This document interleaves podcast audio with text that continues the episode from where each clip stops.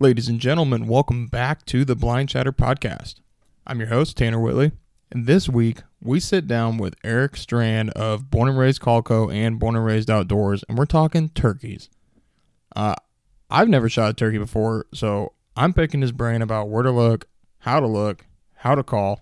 I bought myself a cherry slate, Born and Raised Colco turkey pot call figuring out how to use it. I got some diaphragms I don't know how to use. So we're trying to figure it out with Eric this week. So be sure you guys listen in. Also, be sure to check out their website, bornandraisedcolco.com. And when you check out whatever you're buying, use discount code BlindChatter10, all one word, BlindChatter10 for 10% off your order. So be sure to take some notes on this, listen up, and let's go shoot some turkeys this year, guys. Thanks for listening. But the funny part in minors is, you know, like 18 kids a game get hit by a pitch. So that's pretty funny. Yeah. You're out there getting beamed left and right.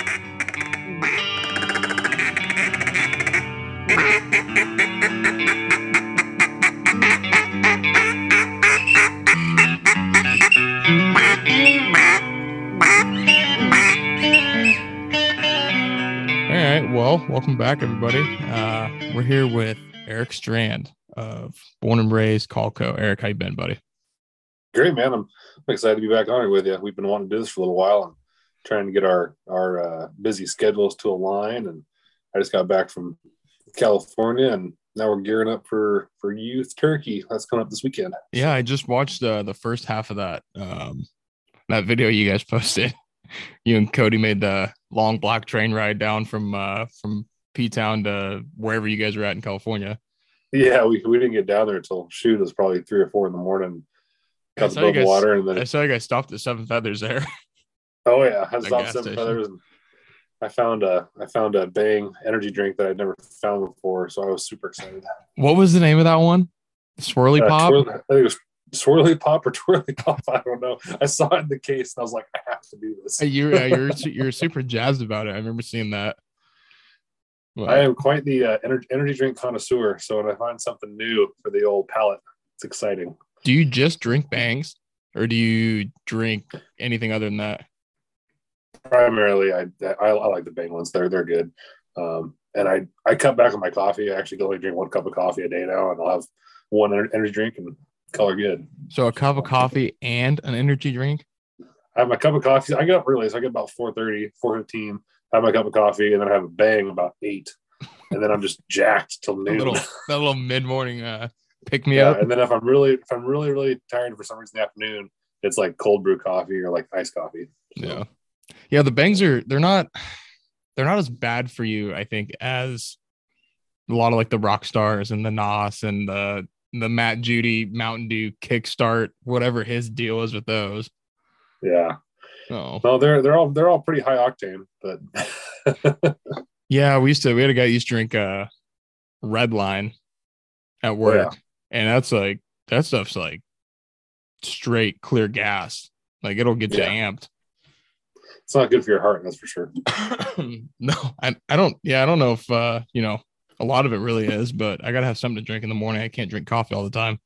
I've had a couple bad coffee experiences with work and driving a dump truck in the middle of nowhere, and it's just coffee. We don't do a lot together anymore. It's kind of like Yeah. a, a once in a while hunting thing, but. So yeah, tell me about this trip you guys just went on. Um, you guys, so if I was following this correctly, you guys boated up to an island and you turkey hunted an island. So Is it's actually right? a series. If you can imagine like our Willamette River with the greenways, um, now imagine that there's turkeys on those greenways. So it's very similar to that, but it's in California. And it's, it's a lot of fun because anytime you incorporate a boat into anything, it just seems to make it more enjoyable. Yeah. But we started we started at the uh, at the top of the system. Last year we didn't we didn't have a, a motor, so last year we just floated down and then actually uh, it was sketchy, but got a taxi ride out of the middle of nowhere back to one of our trucks to shuttle. uh, but this year Cody had the mud buddy, so we were able to like actually move ourselves around. But yeah, it's, it's a lot of fun. It's all it's all public ground. Um, there's you know it's all surrounded by by big private ranches, but if you're willing to put the work in and, and just kind of figure out a place to camp and you can't they don't allow you to camp anywhere off the river so like we're camping on a sandbar like little sandy inlet because you so can't like actually you can't up. camp on the greenway itself, like on like call it a greenway, I guess, but you can't Exactly. camp on the greenway overnight. Yep. Yep. I think that's the way So it is that- around here too. Yeah, and it's kind of fun though because like in the afternoon it's 85 degrees and pull our chairs out and go sit in the river and you can't hunt turkeys past five o'clock. So by about three or four anyway, we're back camp and it's just uh it's one of my favorite trips of the year. It's, it's a really relaxing, enjoyable trip. Yeah. And there's a lot of turkeys down there. Turkeys, uh, a lot of deer, and actually quite a few pigs. A lot of those uh, feral pigs. Now, not to get too into it, but you guys in obviously probably I would say like the northern part of California, correct? Yeah, we're in Northern California. Yeah. We're not too far outside of Sacramento. Okay. Yeah. See, I went to so in February, I drove down from I drove from Albany to Phoenix, Arizona. Oh, okay. Yeah, it was uh quite the experience. But uh yeah, I towed Yeah, a trailer. I towed a trailer behind an Audi Q8. I don't know if you know what that is, but it's like a Oh, yeah. a hatchback, a nice car. But I was pulling a seven by fourteen tandem axle, extended height contractor trailer full of somebody's stuff. Down Yeah. I five, I was getting uh like five miles per gallon. It was miserable. But uh I went through the Sac Valley, obviously, and and I'd never been. I drove through there once prior, but it was super out of season, so there wasn't a lot of birds. But I drove through at like the money hour, and Mhm. I've never seen the amount of birds that I saw between the Sac Valley and like Los. I think it's Los Baños. Yep. Los Banos. Yep. Dude, there's so many birds, and I was I was finding decoys on the side of I five. Like I had seen probably close to two or three dozen full body snow geese that had like blown out of somebody's truck, and they were just Mhm. scattered on the shoulder of I five. But I saw a couple fields that had, I mean, probably twenty five or thirty thousand snows in them. I mean, they were just Oh, yeah. full. Now, a lot of folks don't realize this too, but um, California is second to, I believe, Arkansas or Missouri, one of those two states. But it's second in the in the country for total waterfowl take and total waterfowl hunters.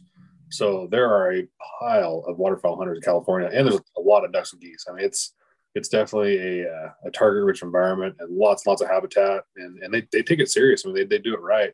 Um, I've never had a chance to actually hunt waterfowl in California, but it's funny talking to some friends down there. Um, I always try to set you know a couple of goals for each each waterfowl season, and this coming season, that's one of my goals. Definitely, definitely want to go down there and experience hunting in the in the valley and and uh, check it out because it looks like it's, it's a beautiful area. It really is. Well, yeah, and I mean, it's not that. It's really not that far away from us. No, like when you think about it. I mean, Yeah. what uh it's like probably a 10 hour drive. Maybe. Yeah, and it can, it can be even less than that if you're hunting more more northern California. It can be a six or seven hour drive. So, Yeah. um, Yeah, it was crazy seeing Yeah. all those the rice fields and and the I think there was this there was there was probably like a 12 mile stretch where like there wasn't really a lot of stuff going on on the side of the highway other than like rice fields and uh I think it was the Sac Sacram I don't know. I think it was like the Sacramento National Wildlife Refuge, like a series of refuges that went down the uh, east side of I five. But yeah, it, it- it's actually a complex. So yeah, you have a series of different refuges all all all connected. yeah, it was super cool. And then where, whatever Los Los Banos or whatever that is, it's like you go on this like overpass, and then there's like rice fields below you, and there's like an airport over here where you got big Southwest Airlines like coming in on top of the freeway, and you've got snow geese over here. It just seemed like there's a lot going on, but it was it, it looked like it would have been something really fun to go go down for a week and, Los, and Los try. Banos, that's actually um, that's one of the first first duck calling contests and goose calling contests that I competed in outside of Oregon. They used to hold the uh, grasslands regional um, waterfowl calling contest down there, and so we'd make the drive every spring. They had the contest in March, and so we drive down there every spring and go compete. And um, yeah, I've got quite a few friends down there, and it really can be a, a very pretty area. So. Yeah, yeah, it's a cool. The um, turkey hunt, turkey hunt was good. I mean, we we killed, we shoot shoot. Uh, we shot nine longbeards in five days. So I mean, hunting was great. It was different though. The grass down there, they're at least a month to a month and a half ahead of us. So the grass was over knee high, and that super flat ground. Those birds don't get up on ridges and gobble to like um, attract other hens.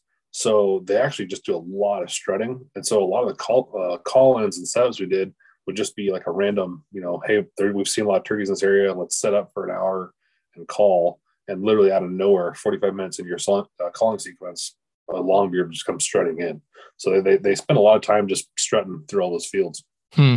Yeah, I would say, but that adds a different a different layer of of difficulty to it with it not being kind of like what we're used to with like you know pretty much anywhere you go you're going to get a little bit of a ridge not a ridge but you're going to get some sort of a knoll or something where you kind of guess they'd be. But with it being super flat like that i mean adds a whole nother perspective to it.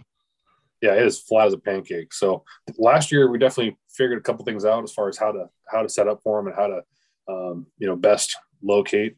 And uh, this year definitely you know it it, it uh it was a lot better for us. Let's put it that way. Yeah. It, it, it paid off. We, we killed three or four last year, and yeah, we killed nine this year. So it was it was good good time. how long were you down there Um, I was down there for four days. Uh, Trent, Cody, and Steve went down a day ahead of us. So uh, all in all, it was like a, a five day trip. yeah they got the early jump on you guys Yeah, I had I had to, I had to work. So one of those one of those work things.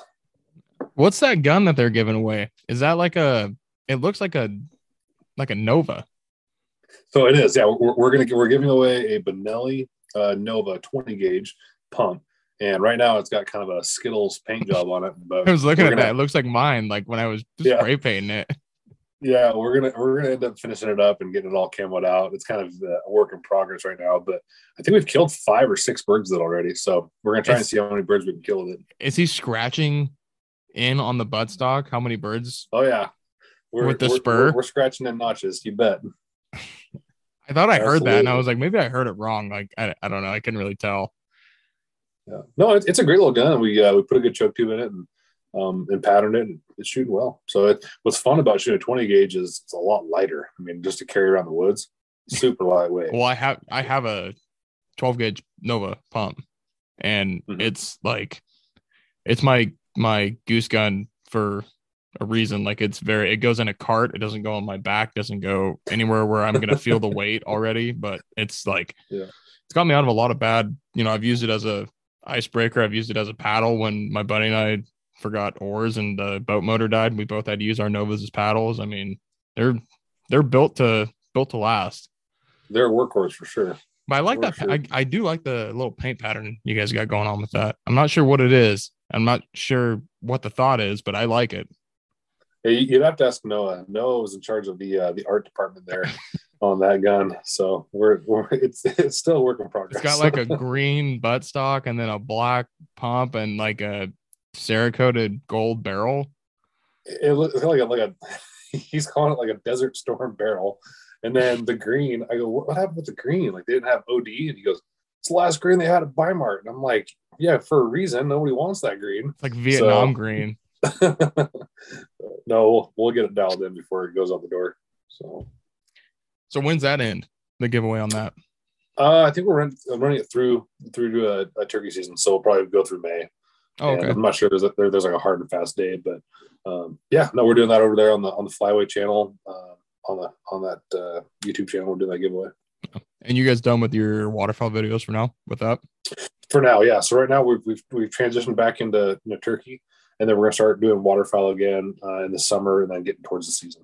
Yeah. Now, did you guys do um did you guys do like a little bit of like behind the scenes kind of stuff with waterfowl as far as like how you guys are doing like your tech tips? Are you guys doing anything like that for the flyway with uh like doing like grassing and and stuff like that with the flyway channel?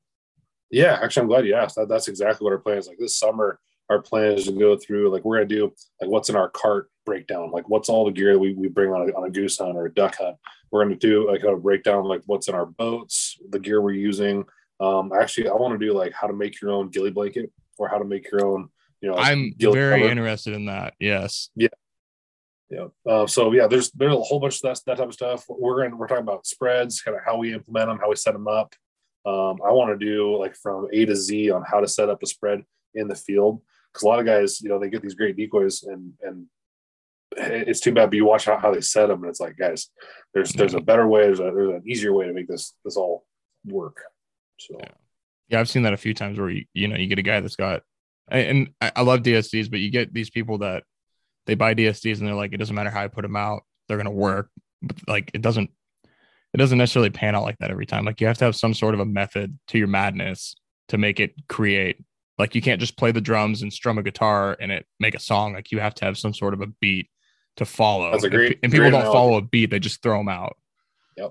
No, that's a that's a very good analogy, and you're you're spot on. So, and I think we're also going to go into like um, you know how to from the basics to more advanced calling on both uh, ducks and geese. So, Yeah. yeah, I'm excited. We got, we got a bunch of ideas, a bunch of things we want to want to do, and just got to find the time to do them. And did you guys switch over to? Are you guys running just dive bombs now? Or are you guys Oh, still yes, running we full ran bodies? all all dive bombs basically all season. We- There were a couple hunts we ran some full bodies, and then if we're hunting with friends I have full bodies as well, like we're not exclusive to where it's like, hey guys, you can't use your decoys. I mean, well, we can mix and match. But I um I wanted to to experiment with it. We had great success with it, running really big spreads. Um, I've been saying it for years. You know, I, I really think our cacklers are turning more and more into snow geese every year. Um, they they really have developed a mob mentality and with uh, the hunting pressure and the amount of hazing we're seeing and, and hunting pressure, I'm sorry, hunting pressure, but um, and uh, and and farmers getting out there and pushing them. Uh, I just I don't know. I, I've seen it for a lot of, a lot of years as far as how the snow geese act and behave, and our our cacklers are right there with them. yeah, it's kind of we're kind of hitting a turning point, I think, in the the revolution of goose hunting. Like Sean said a Mhm. couple times now, it's like we're kind of starting to we're kind of starting to go back to the 80s, 90s with the silhouettes and and being able to get away with those. And there's a whole different way. You know, if you look at at back in the day when the silhouettes came out versus now, there's a whole different. It's a whole different ball game. But we're Oh, getting to the point where you can run them again and you can run them consistently and have consistent success over it. I'm not entirely sold on it, but that's just me. I don't. There's something about me and silhouettes that I'm. I'm not.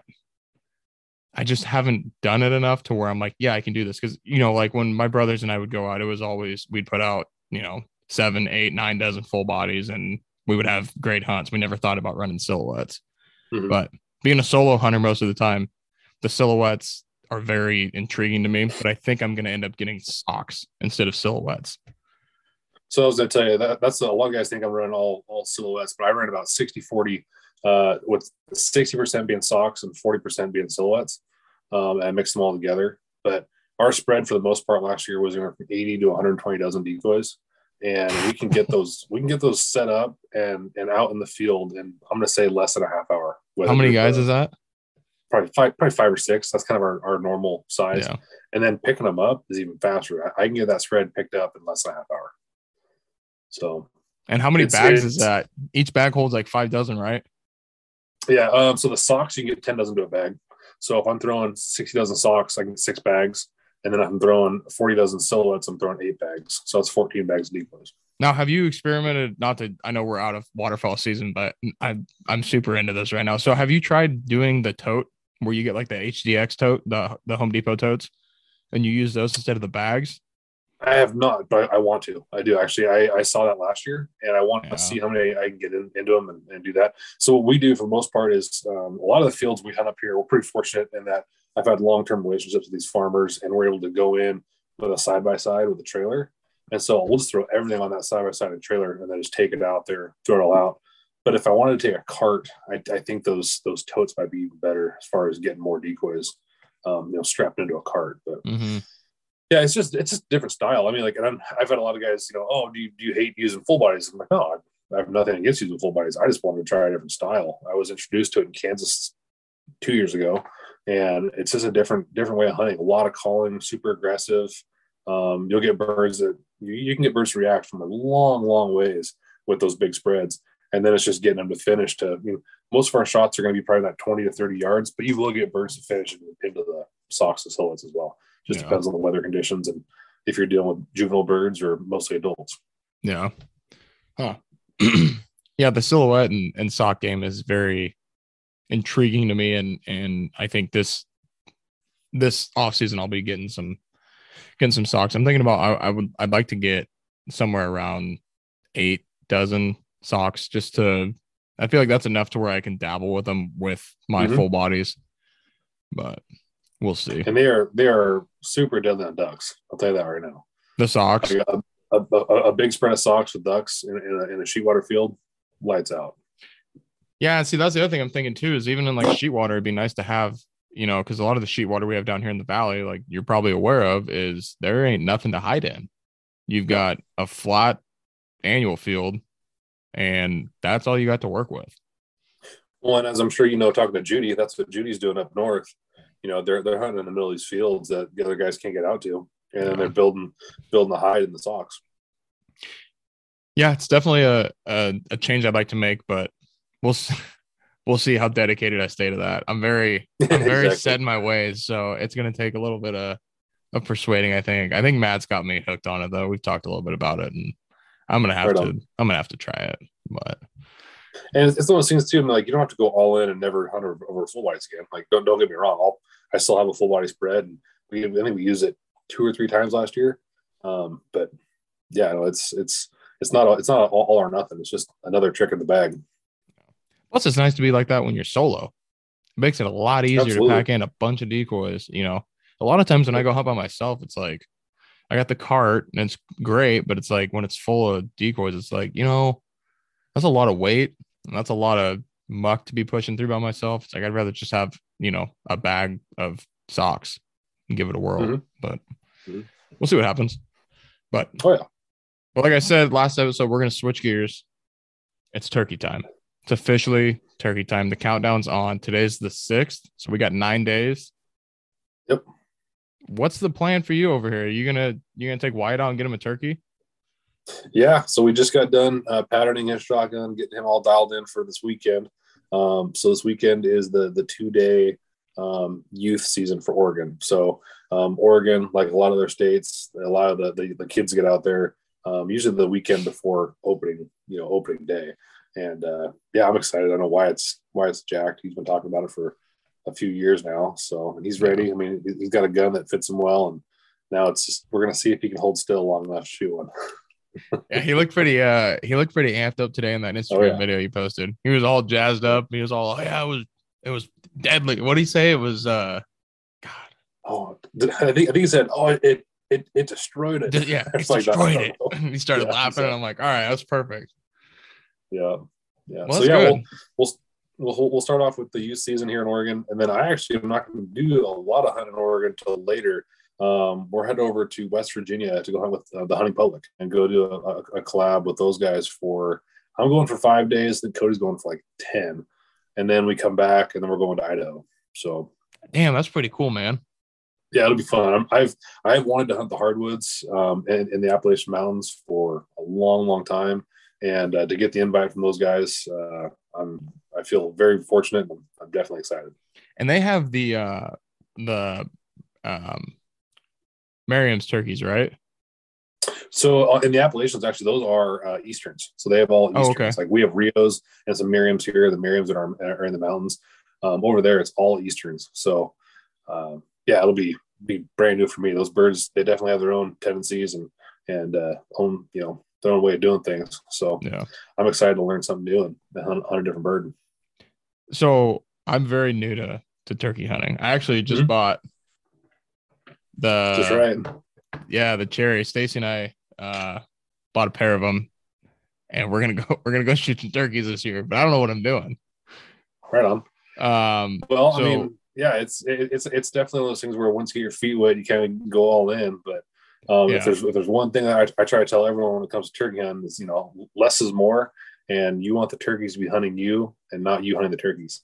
see I'm so yeah, that's like I'm out. I don't know what that means. I don't know how this works. Uh you know, it's like I guess let's start from the basics here. Uh what do you look what do you look for? Oak oak So, trees, First right? and foremost, uh, yeah, first and foremost, I, want to hear them. I want to locate them off the roost, or I want to hear where they're gobbling from, so that I can, you know, pinpoint with my ears, put an idea of where they're at, and then I can plan my hunt from there.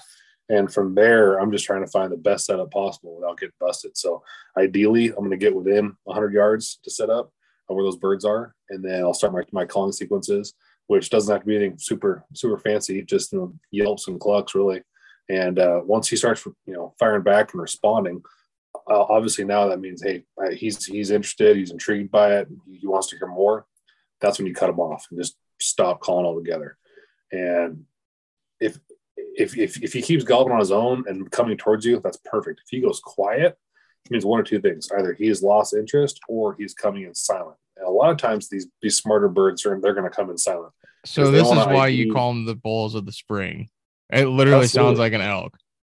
Yeah, I mean it's very very similar, and I, I try not to you know say yeah they're just like hunting elk, but I mean they're very very similar to hunting elk because I'm trying to I'm trying to reverse nature just like I am on calling a bull. I'm trying to call his turkey in naturally. He's gonna gobble. Hens are gonna go to him, and then and they go on their merry way.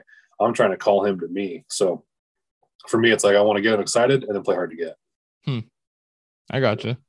So do you hunt a lot of I guess let's put it like I got a lot of farmland around me. I got a lot of property I can hunt. Um Yeah. for turkeys. Now is that something where if you if you can you pattern them almost? Absolutely. Okay. Absolutely. If you can if you can put a pattern on on the areas they roost in, where they're going to feed, what fields they like to be in, that's huge. Especially if you're able to, you know, say you got a turkey that you, you notice, hey, he comes into this field at 9 a.m. every morning with a group of hens. If you can if you could beat him there and be set up in that field before he gets there with a tom decoy or with decoys that, that'll then bring him in, that's that's a perfect scenario. Now do you hunt over decoys? Or do you I do. I do. do you do? What do you, what kind of decoy Yeah, do you I mean, um, if I'm hunting the mountains and you know areas that I'm having to hike a lot, I'll probably leave the decoys in the truck. But if it's an area that I can carry one or two decoys and still get around and be pretty quiet, then absolutely I will. Yeah, and anything from a, a full strut decoy down to a Jake or and a hen or just just hens. Hmm. So Gotcha. Yeah, Stacy was he was saying he he's got I don't know he's got some kind of a I literally don't know anything about turkey hunting, so it's all like over my head. He's all jacked up about it. He's like, dude, we're gonna get some turkeys this year, and I'm like, all right, like I I'm just here for the ride, man. I'm just here to take pictures and and hang out, you know. He's sending me pictures of he, these he turkey and I have been texting and- quite a bit, and, and he, he's asking great questions. So I mean, he's he's definitely into it. And you guys are in an area that has a lot of turkeys, so Well, that's what I told him. He was like, "Yeah, we'll have to go up on the hill," and I'm like, "No." I'm like, "We'll just go out here by where I goose hunt." Like the dude's got tons of turkeys in all of his fields. He hates them, and he's like, "Oh, perfect." So I don't know. I guess I guess we'll see what happens. But Yep. um, so are they are they big on like water too? Like, can you can you hunt them by a water source? Do they? Is that something you've done? The only, only time I've ever seen turkeys that are actually drawn to water was in California, and it was like 90 degrees out, and they were coming down to get a little little bit of water in the afternoon. But for the most part, especially turkeys around here, there's so much water, um, whether it be the morning dew or just little little puddles and seeps. They're really not too too drawn to water because they, they can find it just about anywhere. Yeah, So, yeah. Yeah. Um, I mean, it, it- it's it might sound a little a little dumb, but like they're just a big big chicken. So if you think about like how, how chickens act, and as far as their their pecking order and and Yeah. their their their barnyard type, you know, um, men, you know, uh, the what do you call mannerisms. I mean, trust me, they're a lot different than chickens, but at the same time, they are they are just a bird. yeah. So Right. Um, what kind of shotgun did you hit? Is that a? You said it was a Retay. yeah, those were Tay. So um, yeah, they, those guys they uh, they actually asked me, hey, you know, try this thing out. Let us know what you think. We'd love to get some more um, in the field, you know, um, experience with it and kind of get get some feedback. So I took it down there and um, great gun, super lightweight. Um, that one's actually an autoloader, which I don't typically shoot uh, turkeys with an autoloader, but yeah, I had had no issues at all. It's got a 22 inch barrel, so it points. It looked a little super, super- short. Yeah, Yeah, it's really short.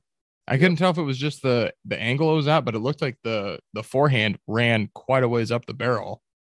Yeah, it does. It, that, that that the the forend uh, part of the gun, it definitely runs you know quite a ways on the barrel, but then also has that short barrel. Um, but as far as like the balance and, and weight, it was it was awesome. So what's the reason behind the? Do you know the reason behind the shorter barrel on that specific gun? yeah, so it's a on, gun? on these tree guns, um, especially in like heavily wooded areas, you don't want to have a lot of barrel hanging up above your head when, when you're when you're uh, when you've got slung. So you're not hitting branches and trees and sticks, and then also you're trying to cut the weight down. So it kind of serves two two different ways. A, it's not as clunky and bulky and easier to point and swing around.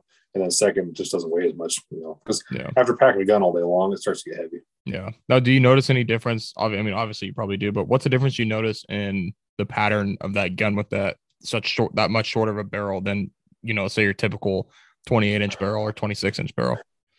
So I should probably do some experimenting with chokes. I I have not done a bunch of experimenting or testing with choke tubes.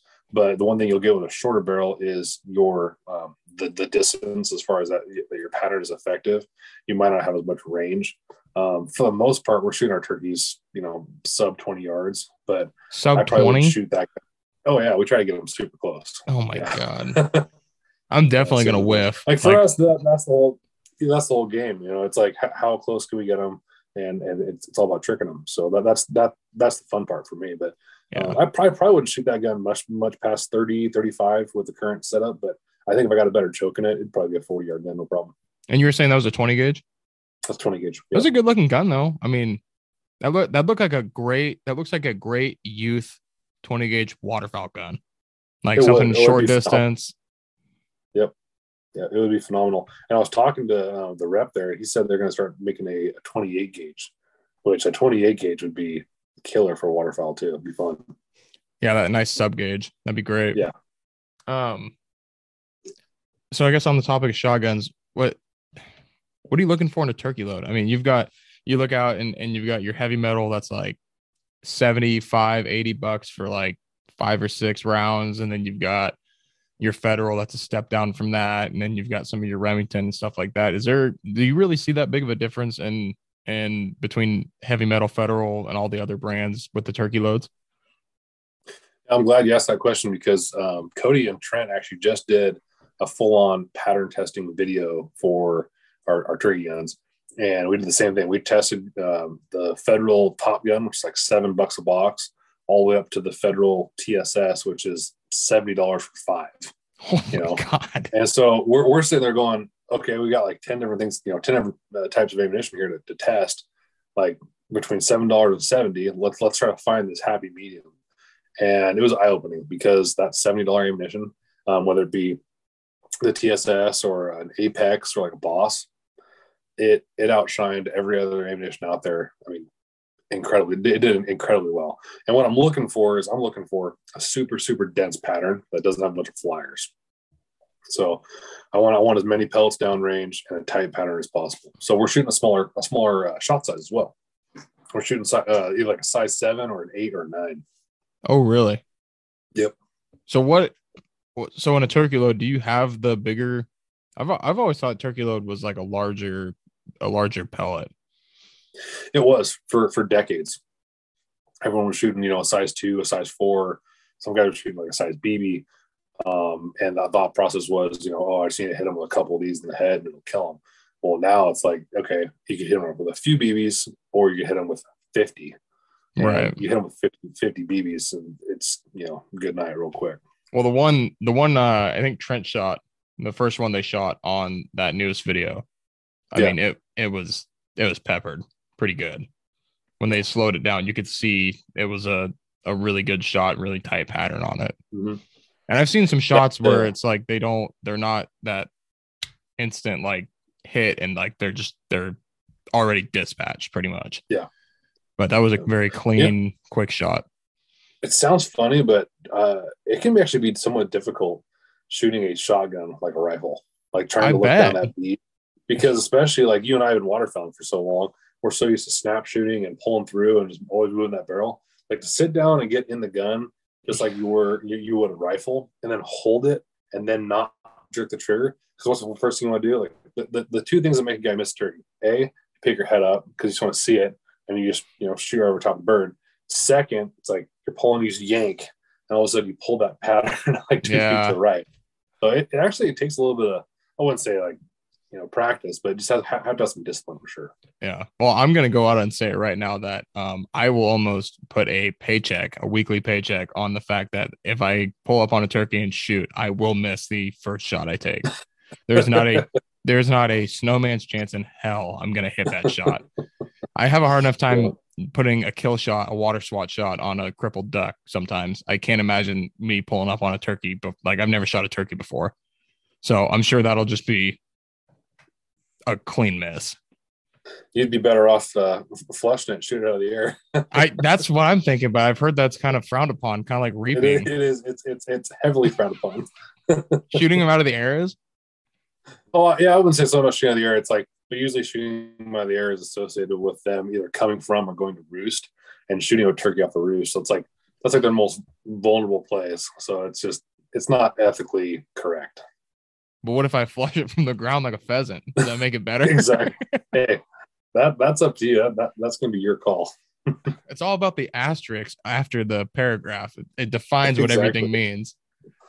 Exactly. Yeah, we'll see what happens. I mean, I I don't know. Go get me a box of shells and tinker around and see what happens. But um, Do it. what's the whole re- what's reaping? I don't even know if that. We talked about So it a little bit before the mics got hot, but I, Yeah, reaping's uh reaping started, I'm gonna say about mm, a decade ago, maybe a little bit less. And somebody figured out, well, I say somebody, I've I've seen it work. So what happens? Was guys started using these full strut decoys, and the the toms aren't attracted to the decoy itself; they're att- attracted to that fan, and they see that full fan, and it's like it'd be like if you're in a bar and you go to the bathroom and you come back out of the bathroom, there's got there's a guy with his arm around you know around your wife, and you're like, what is going on? Like that's that's the same thing when a tom sees another tom in his area strutting. It's just like, what are you doing? And it just it just triggers them, and they just they see red, they get pissed off, and they just lose their mind. And so what happened was guys started noticing this. They're like, well, shoot, they're not even coming to the decoy. They just want that fan. So they started pulling the fans off and just using the fans to, to fan birds in. Well, that then turned into reaping, which reaping is like you get behind a big fan and you literally just sneak out into the field right at the turkeys and you can get incredibly close. Like you and I were talking, guys have shot them with, you know, shotgun pistols and guys have grabbed them with their hands. And for whatever, whatever reason it is, those turkeys just, they see red, they go sideways and they can't control themselves. And, you know, here I am, a 260 pound dude behind a fan and they act like I'm not even there. you know? yeah, that's wild. So, I didn't even know that was really a thing. I didn't know. I've seen the videos of it, but I didn't realize that it had become not such a problem, but there was that many people doing it to where it like kind of started to become an issue where it's like kind of frowned upon, you know. I would say it is. It's definitely it's when you, when you talk to turkey hunters, it's very controversial because like you're basically um, you're taking the one thing that that bird has away, from them, and that's like their their defense against that that fan. You know, you're basically um, yeah, you're just taking their, their last defense. So they they can't control themselves and they see that. So it's like, okay, well, if we need to go kill one out in this field, let's go reap them. And I guess it, it's a really big deal back in the Midwest and the South where a lot of these turkeys go out these fields and just sit, stay in the fields all day long. So there's no real way to kill them. So what happened was guys started reaping more and more and more, killing all these turkeys. All of a sudden, there's two things going on. A, the, the turkey populations in a good part of the country are way, way down. I mean, they've been on the decline for 20 plus years. So you have populations that are on the, on the decline. You have increased population of hunters, and now you have a population of hunters that is super, super, super successful with reaping these turkeys. And it also, so that's that, that's one side of the coin. We'll say that. The other one is a safety thing. So you better be damn sure that you are on private property where no one is going to shoot you because Yeah. you're literally you look like a turkey going through the brush. And I, I've heard of guys trying to do it on public ground. I've heard of guys you know getting shot at with rifles because people don't realize they're out there and they're just trying to shoot the turkeys off the property. And um, it definitely has has some some dangerous aspects to it. Yeah, I was gonna say I've heard that. I, I think it's in Texas. You're allowed to shoot them with small caliber rifles, Yep. and it, add- Yep. it adds a whole different thing to it if you're if you're reaping like that. And like for us in here in the in the in Oregon, you're shooting them with a shotgun, so you got to be relatively close. Like like I'm sure if I saw just a fan coming at me, I'd probably be like, yeah, something's up with this. I think there's something going on. There's probably somebody behind it. I wouldn't shoot it, Hmm. but you know, you get to to places where you can shoot them with a, a small small caliber rifle, then you're starting to ask for issues. Yep. But, hmm. Yeah, I didn't Only know that was that ever that done any any actual like like reaping is I've never actually reaped a turkey where I've gone out and like shot them, but I have gone out to the edge of a field with a full strut decoy and a fan, and I've just put it up high enough to where they can see it to see if I can get their attention to draw them across the field and then call them in. I haven't been I haven't been successful with it yet, but that, that is the one the one thing that I've I've done trying I guess quote unquote reap them. Hmm. Somebody said turkeys are easier to hunt than ducks. What do you think about that? Hmm. I don't know, man. It's, it's such a different hunt. You know, it's a it's a very different style. I mean, i- i- eh, eh, if you do your scouting and and you know you have a good spot, yeah, I guess I, I can see where guys are going to say it's easier to hunt ducks. But what, what kind of duck hunter are they? I don't know. I don't know. I can't really speak Oh, much on it no. because I'm not much of a of a I'm not that crazy of a duck hunter. as I once was. Um, but I feel like I feel like that's kind of like comparing apples to oranges. Yeah, and the, the one thing I, I will say on that because there's there's something to be said about like there's there's different ways of hunting turkeys. You know, myself, I prefer to call them in. I prefer to make it basically as hard as possible. I'm trying to trick them. I'm trying to bring them in as close as possible. To me, that's like that's the joy of turkey hunting. I love being out there in spring. I love the calling. I love every aspect of those. You know, that month and a half or two months I get to be out in the woods. There's also people that just want to go kill a turkey. Nothing wrong with that. I'm not passing any judgment. But if you just want to go kill a turkey, best thing to do is leave your blue jeans on, a red flannel, and act like you're farming. And you can walk right up to them, shoot them. Yeah. I mean, I mean, I think i I think it, yeah, I think it depends on your scenario too. Like if you're if you're hunting private property for turkeys and you've got everything that they need right there, they've got a feed field, they've got their roost, you know right where they're gonna go. Yeah, I could see where it could get easier. Mm-hmm. Um, but yeah, I think it's I think it's kind of I think it's kind of a toss up. Depends on on how hard you duck hunt, how hard you turkey hunt. All that comes into yeah, play. Yeah, it, it, it's the same argument. Like if you're going to go try and shoot a limit mallards on Sauvie Island Wildlife Area on the public, or shoot limit mallards on a flooded corn pond that gets hunted once a week. You know, it's like, yeah, they're both the same limits, but one's a lot harder than the other. Yeah. Yeah. yeah. Um, let's talk a little, let's talk a little elk here really quick. So I've never shot a turkey. Okay. Also, never shot an elk. And I'm going to do both of them this year. I'm shooting an elk. I love it. And I'm shooting a turkey. Are you, are you bow hunting or rifle hunting or what? Well, I bought my bow tag last year, and I should have just bought my rifle tag because I probably could have shot one during rifle season. But I want to, I want to bow hunt.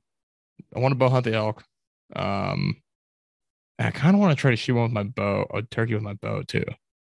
Oh yeah, but I, think it'd be a lot.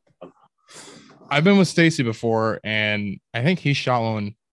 He shot one of those giant like guillotine, the mm-hmm. guillotine tips. You know, I don't. Yep he hit it. I don't know what happened. We tracked it forever. I don't even know how bad he hit it. We never even found it. But he has got a couple with his bow.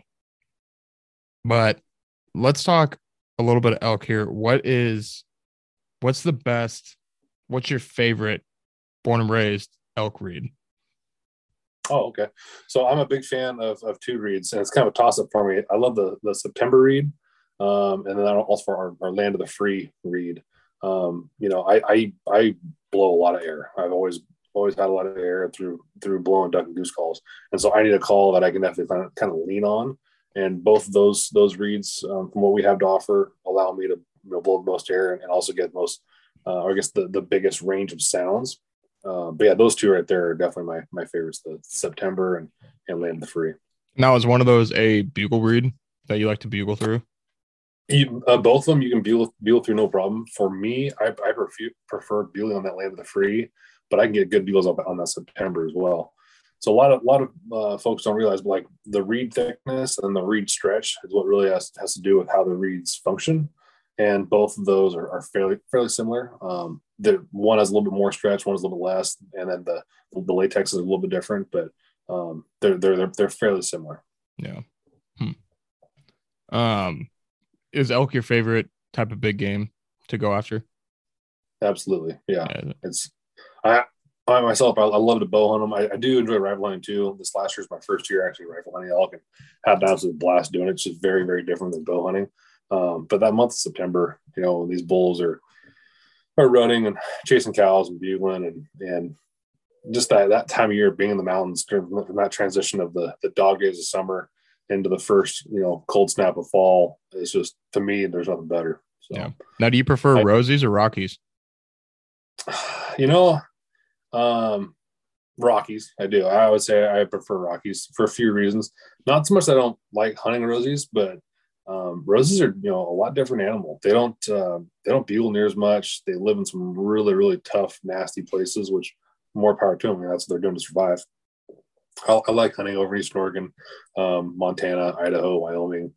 A lot of it's for, for, the scenery as well. I mean, you get to hunt them in some very beautiful places. I love hunting the subalpine stuff, you know, 7,000 feet above. And um, yeah, I just, I really enjoy hunting them. Yeah. Yeah. It's something I want to, I want to eventually experience is uh, going over to Idaho and getting into some of that, that real high country and and hmm seeing all that and doing that. Um, what now? If you don't want to talk about, it, it's fine. We can cut it out. But what's your thoughts on what's going on with the over the counter tag starting to go away? Oh no, I'm more than happy to talk about. It. I've I've talked about this stuff for for hours on end. We could have a whole podcast just on on this topic alone.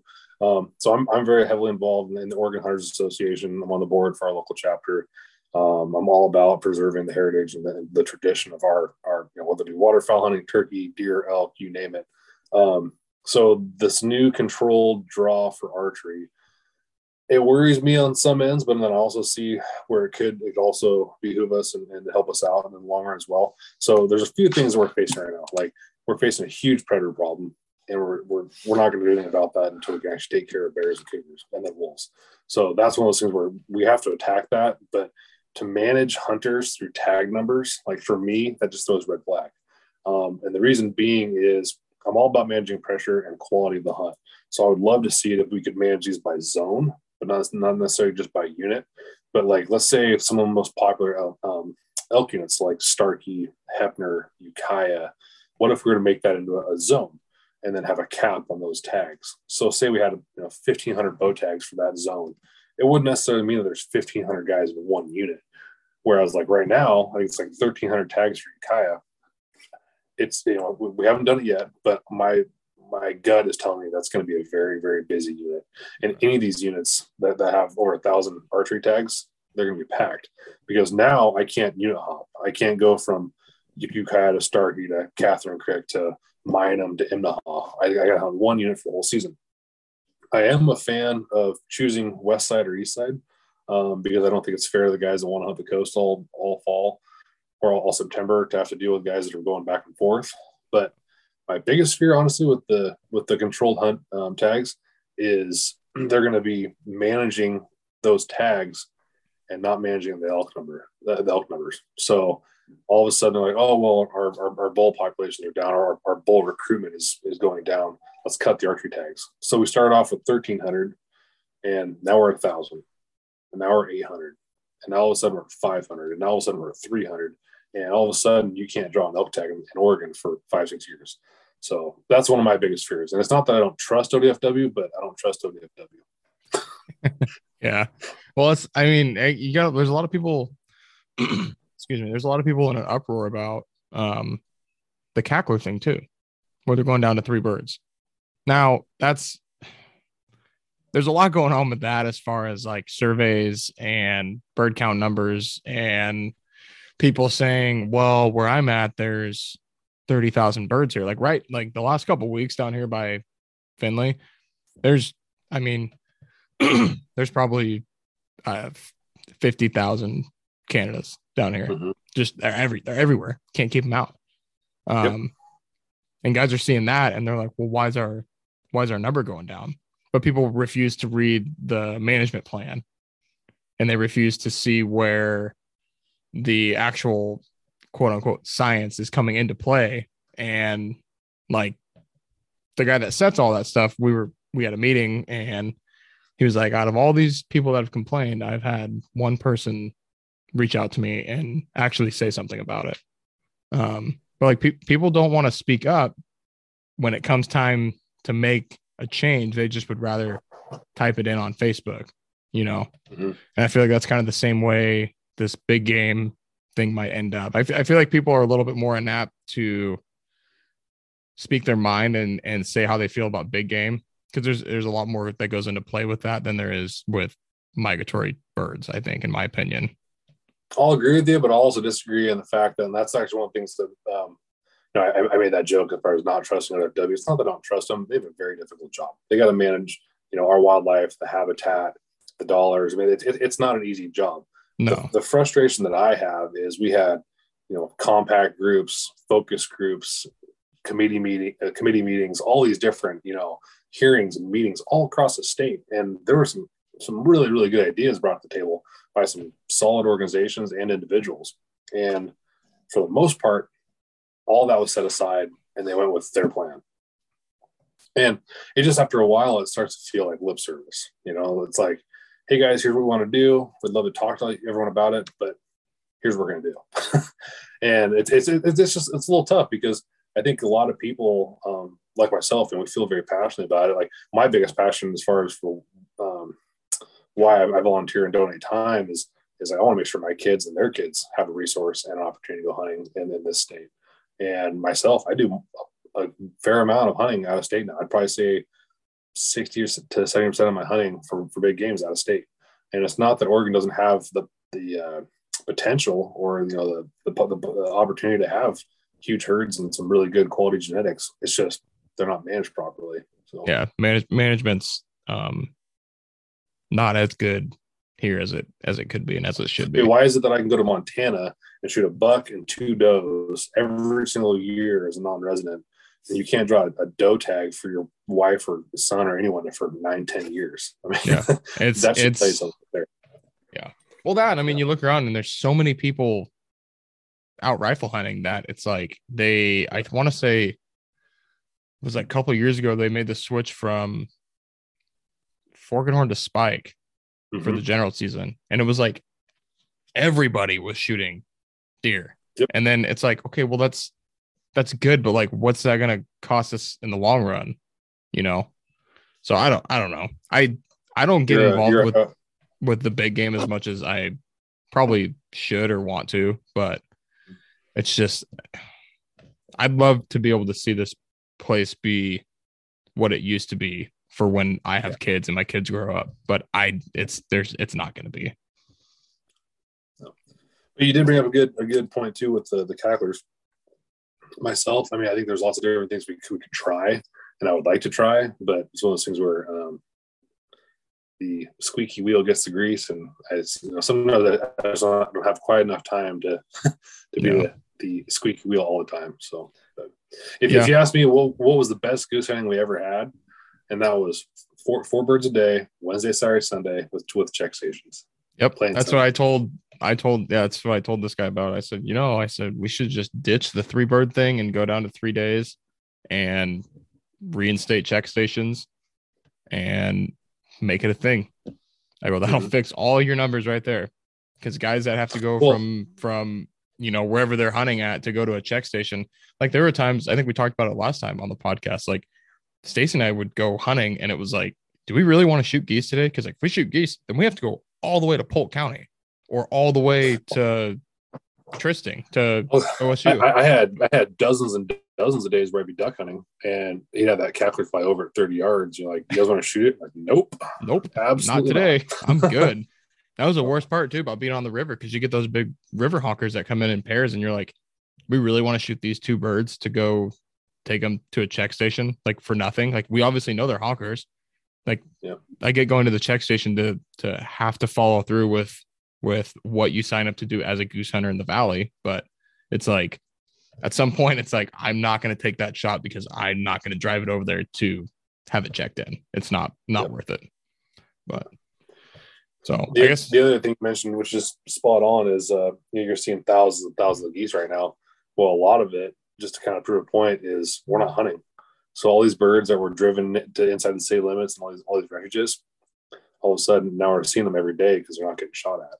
Yep. And so you you you take out one one variable, which is that that increased hunting pressure. All of a sudden, there's geese everywhere. There's a lot of geese around. There's a lot of ducks around too, though. I went down to um, a lot of ducks you know River Refuge uh seed down here in Brownsville. Mm-hmm.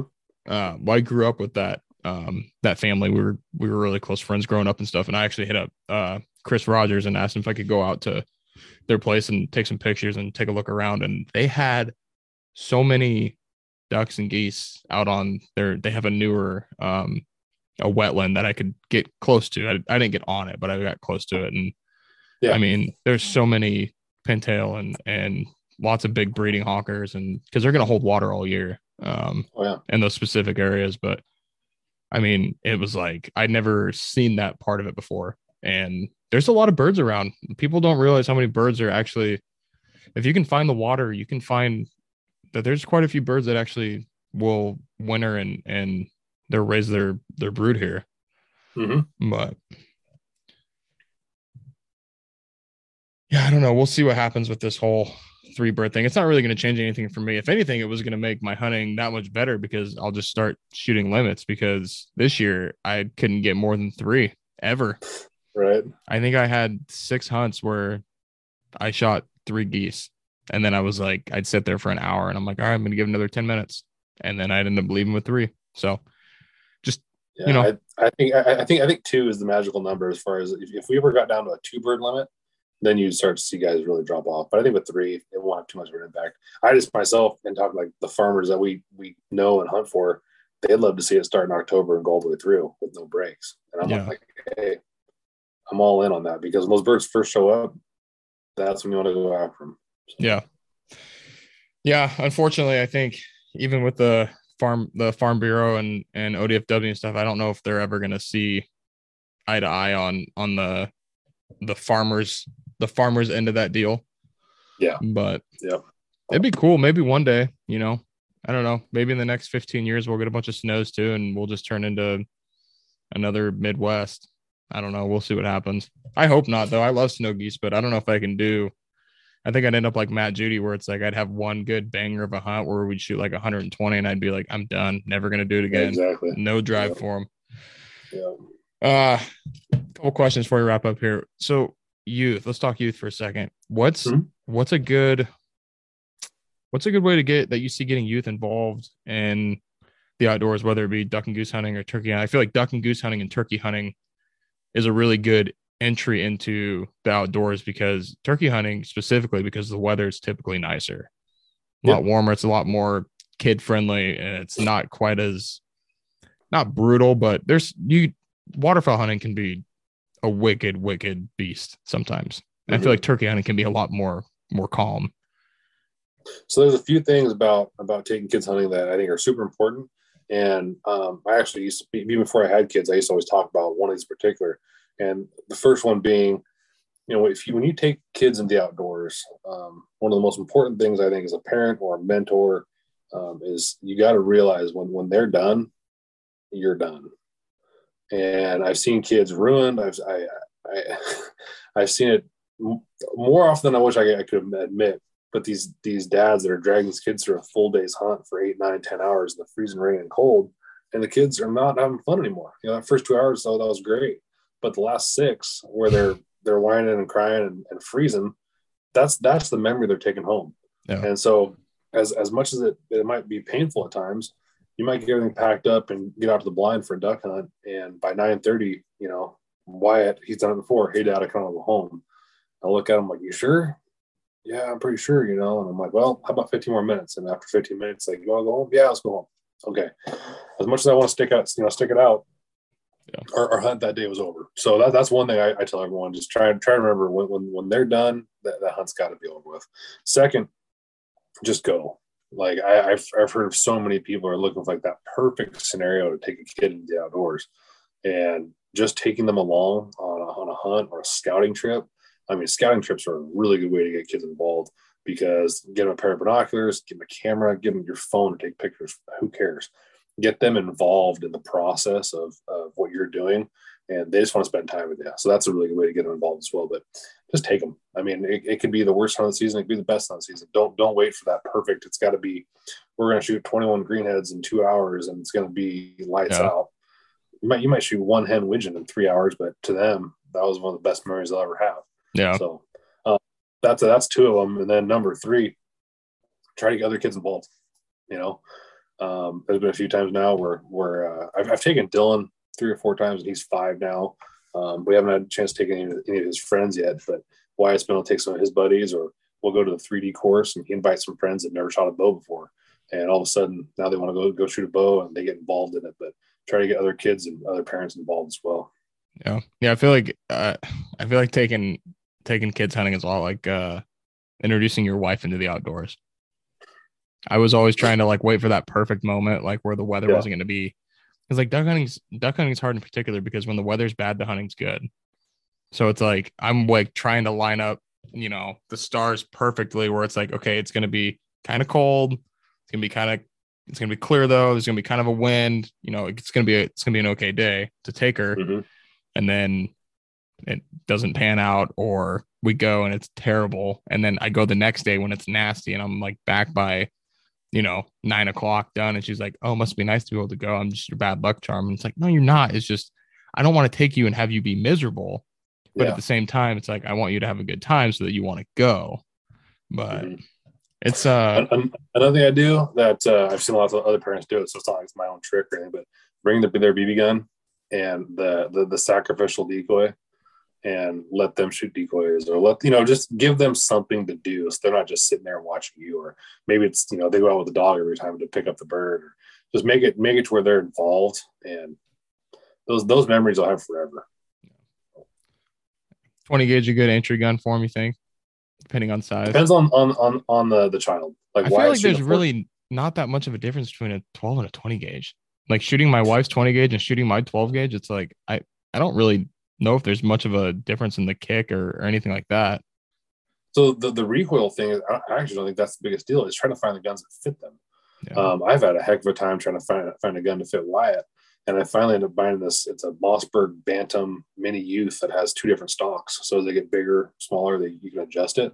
But we just could not find a gun that fit him properly to shoot. So he's shooting a 410 right now. Um, I, yeah, he could shoot 20 gauge, but like the 20 gauges that we have, that we found, are just so big that they just don't fit them properly. So, yeah. but yeah, 20 gauge is a great, great gun. So I like shooting a 20 gauge. I'm actually gonna go buy I'm gonna go buy a new 20 gauge. I want to get uh the new Benelli Super Black Eagle 20 gauge semi. That seems like a fun it's gun. it's all the rage right now, and and you know there's nothing wrong with it. It's easier on your shoulder, it's easier on your ears. I mean, all around, it's, it's a lot of fun. So, yeah. We'll see how I do on Saturday at the banquet. Hopefully, right. I made the comment that if I don't want a gun, I'm done with the podcast. So either I'm gonna have to have deep pockets or I'm gonna have to get really lucky, or this might be one of the last episodes I ever record. oh no, Well, Eric, I appreciate you coming back on. I know you got a busy schedule with your work and uh, you know, family and stuff, but I appreciate you coming on. It's always a pleasure. oh man, I I really enjoy getting the invite, and it's it's fun to sit down and talk with you. I, I uh, enjoy it very much. You have to get a couple of the other guys from uh from Born and Raised on. We can have a big big powwow session. They'd love to. It would be a lot of fun. Um, Flyway channel, uh, the Flyway on Yep. YouTube. Yep, it's it's it's the flyway. It's it's our new channel for Born and Raised Outdoors. It's going to be strictly waterfowl and turkey hunting. Uh, won't have any of our big game hunting stuff on there, and then all of our all of our waterfowl turkey down. That's that'll be the home for it. So. And uh, the Flyway channel, uh, if you watch the latest video, I think it's about halfway through. You guys talk about the shotgun giveaway. Um, there's a number to text. I think you text turkey to the number. Um, follow the steps. I did it tonight because I want to win that gun. And if I win the gun, I want you to tell Noah not to touch it. I want it just how it is. um, but it's pretty You simple to enter. You just uh, text the number, text them turkey, uh, first name, last name, email, send it in. Boom, good to go. Entered in. Um, and then born and raised Calco. Born and Raised Calco. Yep. Born and raised that's Calco. uh, that's where you can find all of our stuff. And uh, my handle on Instagram is just Eric Strand. Are you guys out of turkey calls still? Your diaphragms? Uh, yeah, we're, we almost got them back. So of course we ran out while we're in you know California. So as soon as we get home, like, well, we got to build stock back up. So we're waiting to get our stock our inventory a little back up before we we re-release them because it was awesome, great problem to have. But yeah, we sold out really fast. And now are you gonna put them back on sale with the pot calls? That was kind of I'm that, not like sure that was like a wildfire there for a minute. Yeah, that was kind of our introductory, you know, introductory uh, uh, special sale there. But we we always run sales on different stuff and different bundles, so there's always Yeah. somebody doing it. Well, I'll tell you what, these calls are. I mean, even if I can't do them for shit, they're beautiful. I mean, the strikers, the the pot calls themselves. I mean, it's like very very well done. They're very. I'm, they're we- we very uh, appreciate that. very photogenic calls too. The I think it's the the engraving on the back of the Mhm. pot call and then on the stick with just the right light, you can get a pretty sweet picture of it. Oh, yeah. Um, They definitely pop. yeah, very cool. Um, yeah, so be sure to check out uh, Born and Raised Calco and online. Newly, you can enter at checkout uh, Blind Chatter 10. You get 10% off your order. So, Absolutely. uh, are you guys going to be doing new. That's apparel water, runs? Waterfowl, turkey, elk, you name it. Are you guys going to be doing new apparel runs? We are. We will have are? a bunch of new apparel coming out probably mid to late summer. Will be my guess. Now, are you guys gonna kind of follow suit with uh what everybody else is doing with these wild like graphic tees, like the dive bomb kind of not not exactly the dive bomb style, but are you guys gonna Yeah. kind of go outside of their comfort zone a little bit with them and see what happens? We might, you know, we might, we might dabble outside of our comfort zone. We might not go like hog wild, but there's there's some ideas and stuff I like to do that's a little, little edgy. I'd like a, a spoony one. Spinning would be awesome. I'm all If about we- it. Yeah, if we could make that happen, that would be uh I'd like that. I'd get a Yeah. whole I'd get a whole run of them. We got to figure out a time we can get together and do a waterfowl hunt this fall. It'll be fun. Yes. Um we're putting in for some uh some Sauvie stuff and then we're gonna be putting back in for Umatilla again. Um Good. See if we can't get in some trouble over there since our last hunt was kind of a, a bust. But we'll see. But yeah, we'll definitely have to set up uh some sort of a waterfowl hunt. We'll get do down it. on some some cacklers or something, maybe some some big birds. We could throw the old mega spread, a thousand dive bombs out. Oh God. That's a lot. It seems like so many decoys. That's not that bad. It really isn't. I know Not everybody says. I just hear a thousand decoys and I think of lugging a thousand full bodies somewhere. I'm just like, I'd rather just stay in my truck. Watch What's crazy is when you go to pick them up, you can, I mean, literally, you can pick those up in about 20 minutes. Crazy. It's fast. It's fast. So, well, I appreciate it, buddy. Thanks for having me on. It was fun. Yeah, man. Thanks for being here. And uh we'll definitely uh definitely be in touch here. Alrighty. Have a great night. All right, man. Take care.